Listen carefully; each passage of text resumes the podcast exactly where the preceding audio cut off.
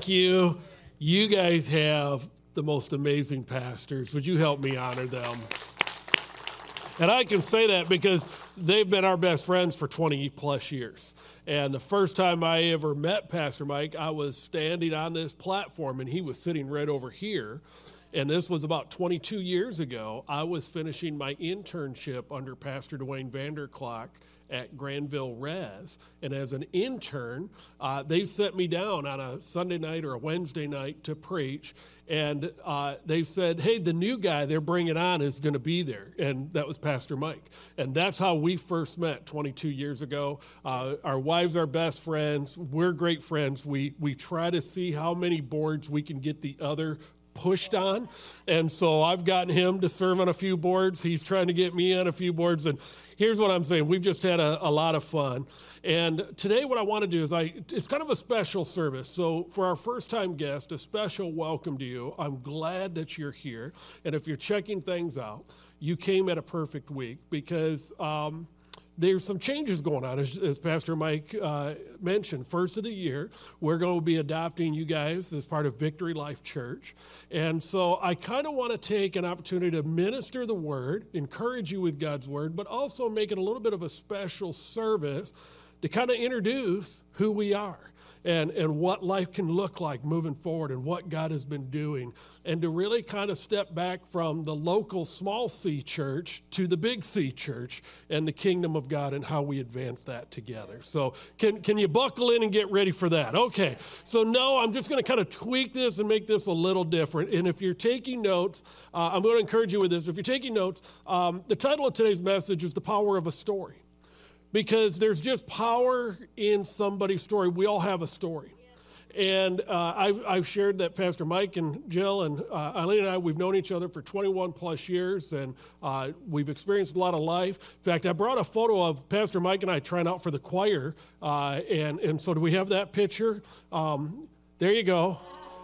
Well, maybe we're not trying out for the choir, but uh, you know, I found this as I was going through, and we we did a trip to Israel uh, a few years ago before COVID, and uh, this is the Jordan right behind us there, and so we got to baptize people from our church in the Jordan River. We got to enjoy the Holy Land together, and it's just one of either that or that's the St. Joe River. I'm not sure which one that is behind us. They look about the same, but. Um, but there, there's stories you share when you share life. And, and there's power in the story when you let God write the story. In fact, there's so much power in a story that when you let God write the story, Revelation tells us that it's actually used to defeat the enemy. In Revelation, it says that they overcame the enemy by the power of the blood there's no substitution over the power of the blood. You got to have the power of the blood of Jesus Christ in your life. But as you let Him write your story, it is the blood and the story that God wants to write in your life that can be used to defeat the enemy. That's right. It can, be, it can bring hope to the hopeless. It can bring peace where there is no peace. And that's the power of story. And so I just kind of want to share with you the story of Victory Life Church, my story a little bit, what's going to be our story here before too long. Uh, and, and I'm going to just kind of start with a little giveaway here. Do I have any coffee drinkers here that, I mean, just really love coffee? Uh, I'm going to take, I'm going to separate it. Is there any coffee drinkers here where you're at this level, you grind your own coffee beans? Right over, I saw this hand first. I'm going to, I'm going to, red sweater, she gets it, okay? Yes, all right. Um, that, that bag of coffee I just gave away, I, was, I should have held it up. There's a story behind that. And on the back, it tells of the story. Can I, Eileen, would you grab me that one right next to you in the chair? Just right here. There we go. I, I gave it away. There's a story behind our coffee. This was a story where I'm having lunch with a bunch of businessmen, and we're talking about missionaries, we're talking about God's work. And they're talking about emissions down in Mexico. And they're all saying, I'm, I'm one of eight at this table. I don't know these guys. This is a luncheon I was invited to. And they were all saying, we really need to get behind this missionary cause in Mexico. And as they were begin talking, it became evident that we were going to take an offering for this missionary at this table. And as they were saying, we really need to financially make this happen. And I realized the company that I was in, these guys were all business entrepreneurs that were capable of writing six and seven figure donations and I'm trying to find out how maybe I could squeak out a hundred bucks on this one if they take checks or uh, Venmo. But uh, other than that, I've got like 10 bucks in my pocket. And so I'm feeling a little uncomfortable as this story is developing. And then finally, one of the guys go, we have been talking about this tortilla chip business for quite some time.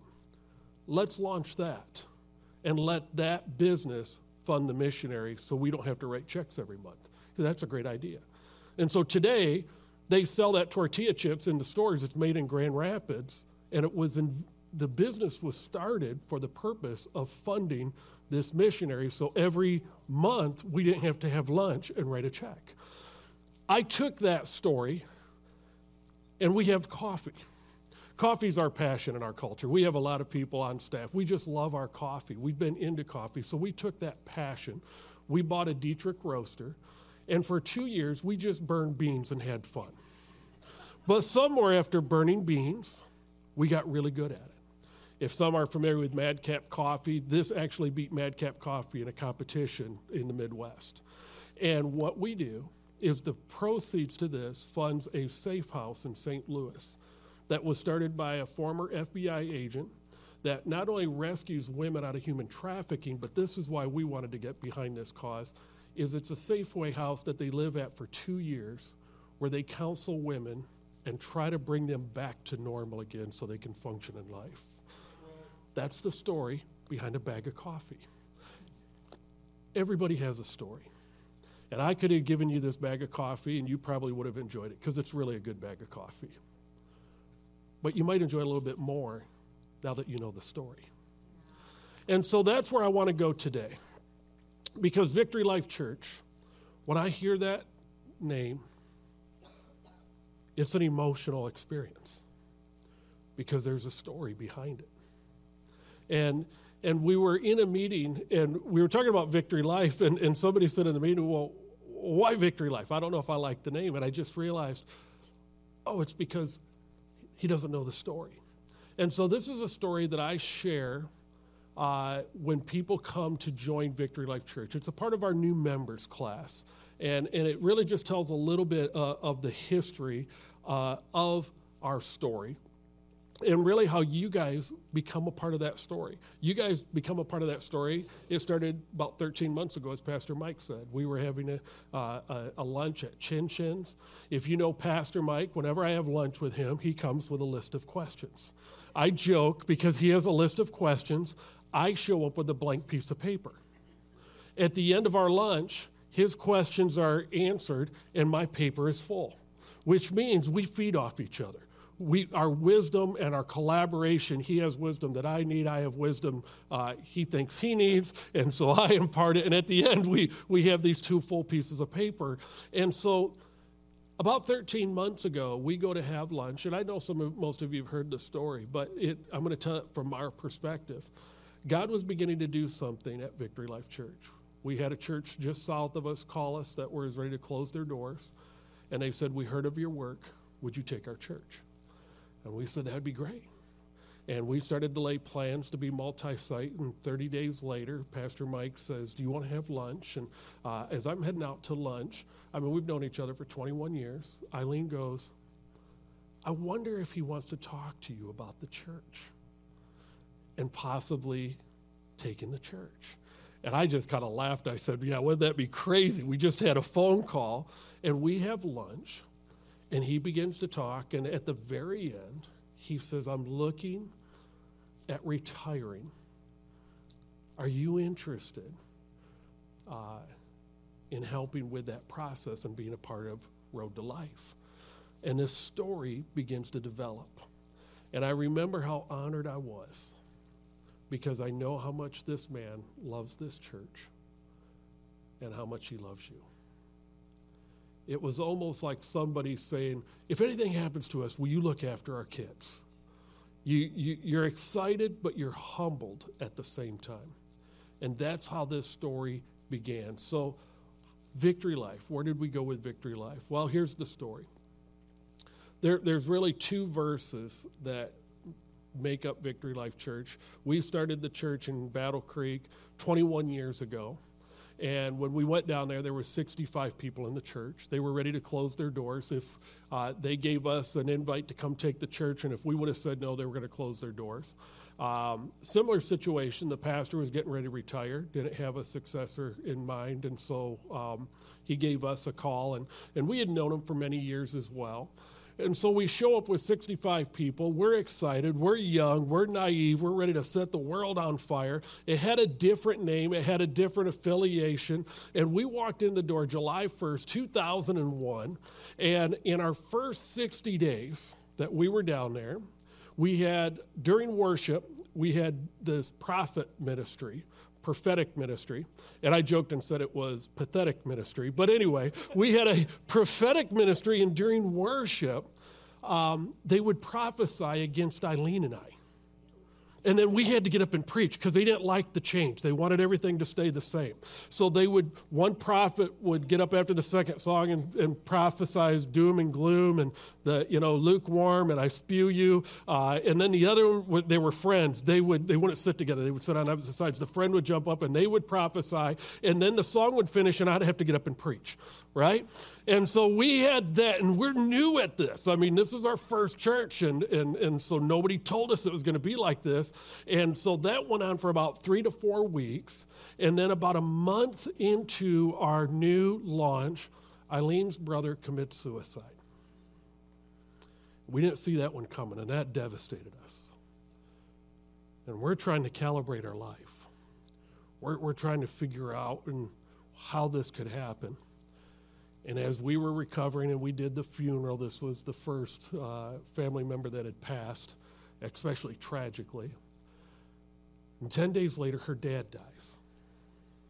And so we're back in the funeral home. We're trying to sell our house. The prophets are prophesying, and we're brokenhearted. We're devastated. If there was a way to go back to a life in the corporate world, I, I, I would have jumped at the chance. If there was a way to go back to Grand Rapids, we lived in Hudsonville, we, we would have taken it. We managed to get through August. We managed to try to get our feet established, and 9 11 happens. The Twin Towers drop, the world shuts down. We're in way over our heads. Now we're trying to minister to a community during a world tragedy, and we have tragedy in our own life. We have tragedy in the church. Uh, it, it, was, it, was a, it was quite an experience to launch a church. Our first 90 days, that's what we dealt with. We had a friend that could see we were thin emotionally, and they gave us the keys to their cabin up on Hart Lake. And they said, just head up there. It's going to be late September. Everybody's off the lake. Everybody's, uh, you know, locked up their cabin. You're going to have the whole lake to yourself. Enjoy it. We go up to Hart, Michigan. The fall colors are starting to pop. The lake is gorgeous. It's still warm. We've got three little boys at this point. Um, you know, they, they were probably ages seven to, uh, to 10 or 12 right in there and we're at Hart Lake, um, and they're, they're, the name of the church was Battle Creek Area Christian Fellowship. And I remember getting up early and taking my Bible down to the water. The cabin was on a high bluff, and there was these wooden steps that just kind of zigzagged down the bluff, and they had a dock that went out.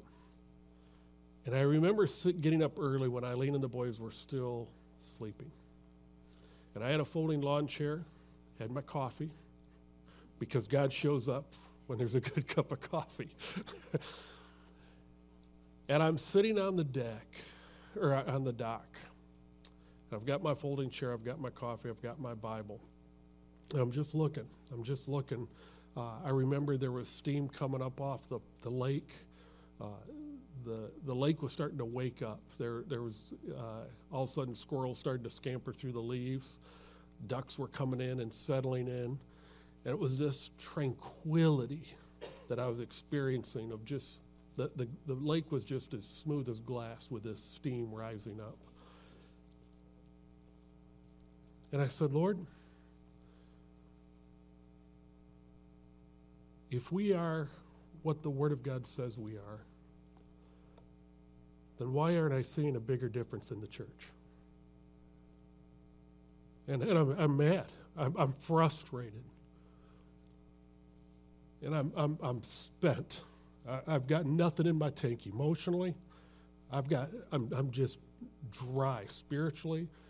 And I'm having this honest conversation with God. And I just said, why are marriages failing in the church at the same rate they're failing outside of the church?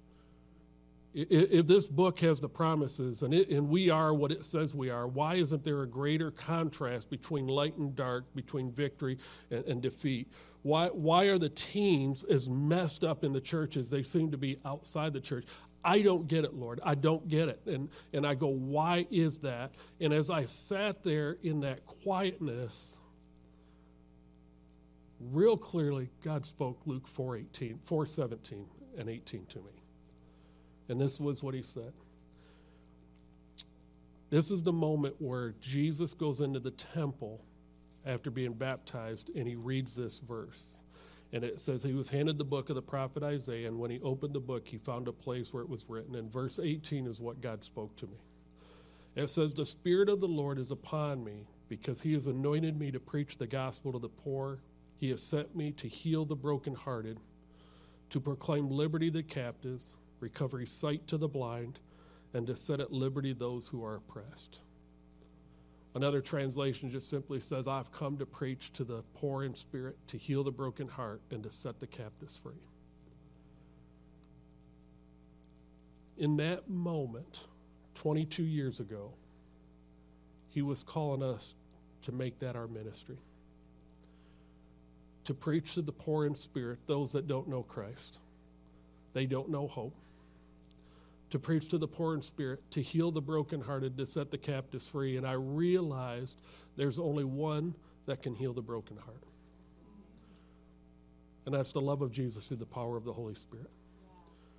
Everything else is just medication to mask the pain, but there's one that heals and restores. The other thing I see when I read that is God has to heal your spirit before he can heal your heart. He has to redeem the spirit. And if you trust Him with your life to redeem your spirit for all of eternity, then He can go to work to healing the soul and the heart and the brokenness. And He said, I've come to preach to the poor in spirit, to heal the broken heart, and to set the captives free. And I didn't know how that was going to look, but for 21 years, I've been pursuing God on how to heal brokenness, how to set captives free, and how to reach the lost. That's what we've been building for 21 years.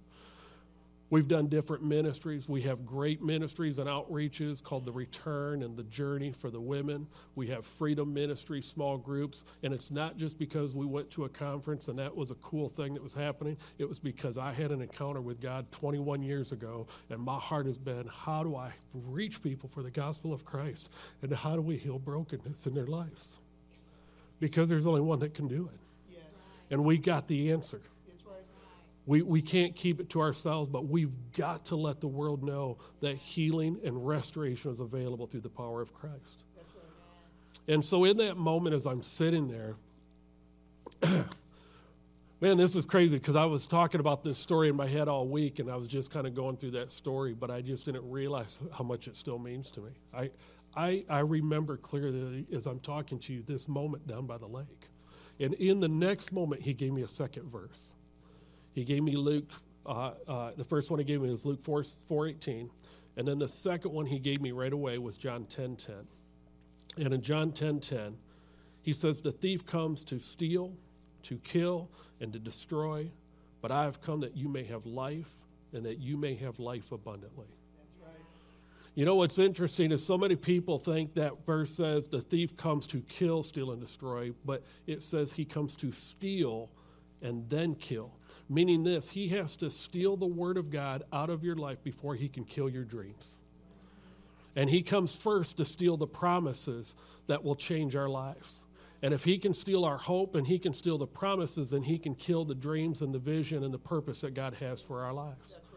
And so when he said, Not only do I come to steal, kill, and destroy, but Jesus says, I've come that you might have life and life abundantly. And it was really an answer to my question that I saw so much of Christianity be just get functional and learn to get by, and that's good.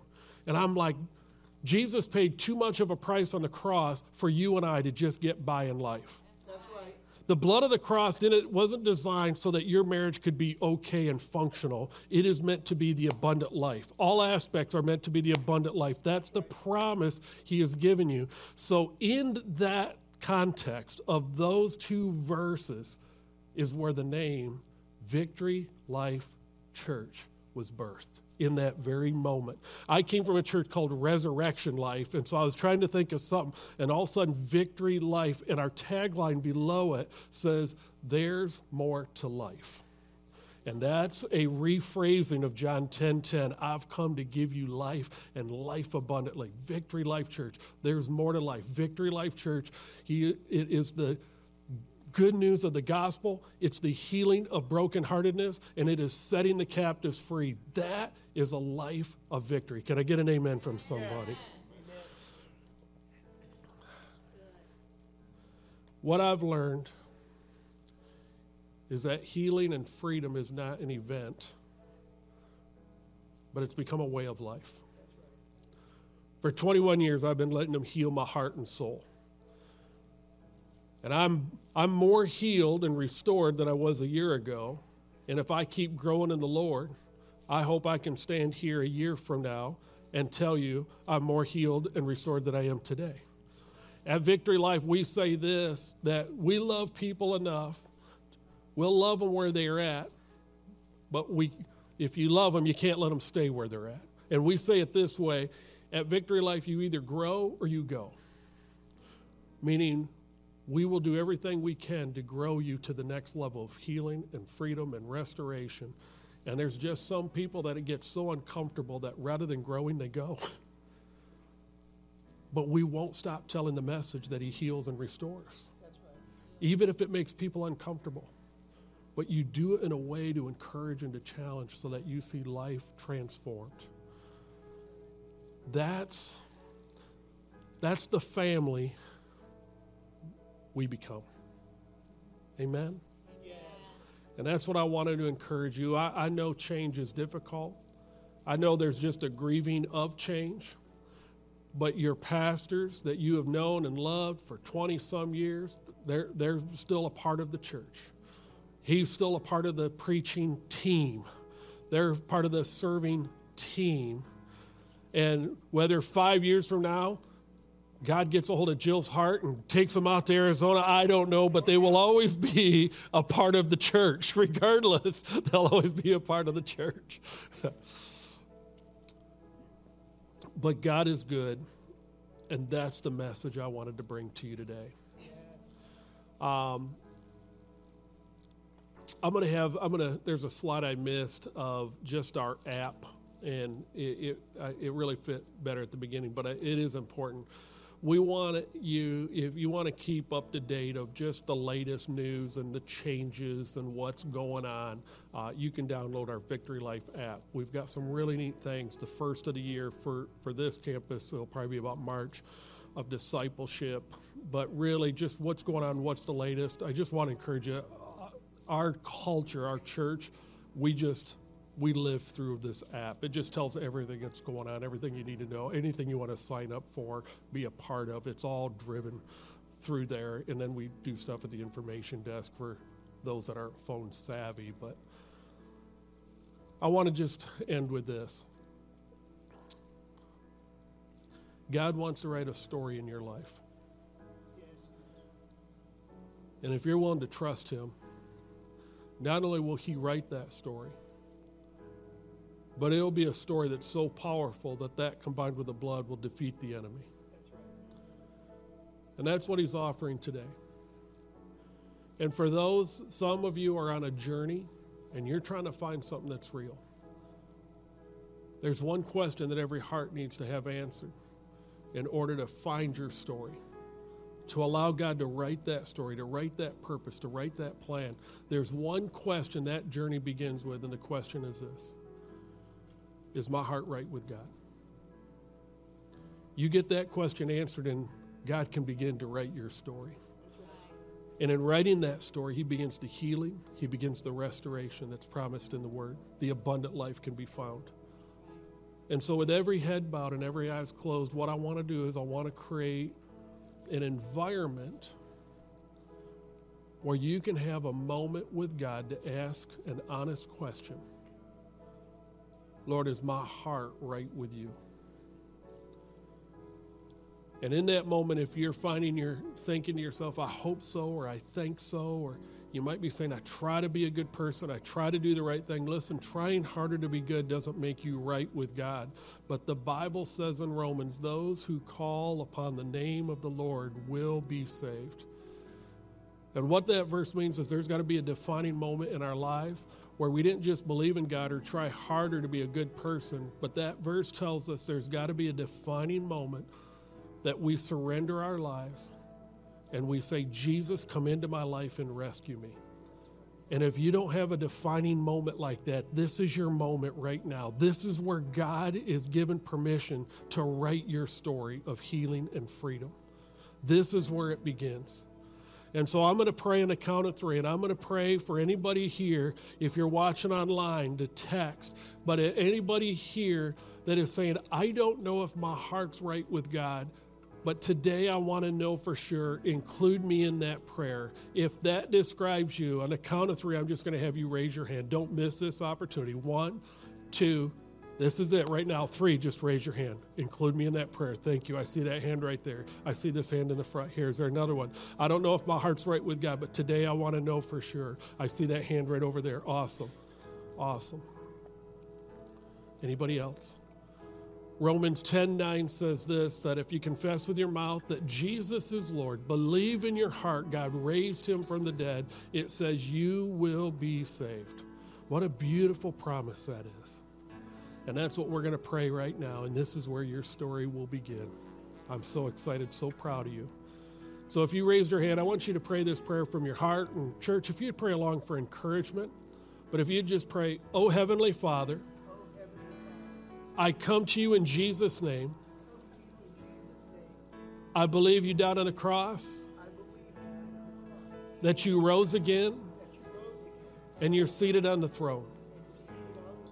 Jesus, forgive me for all that I've done wrong.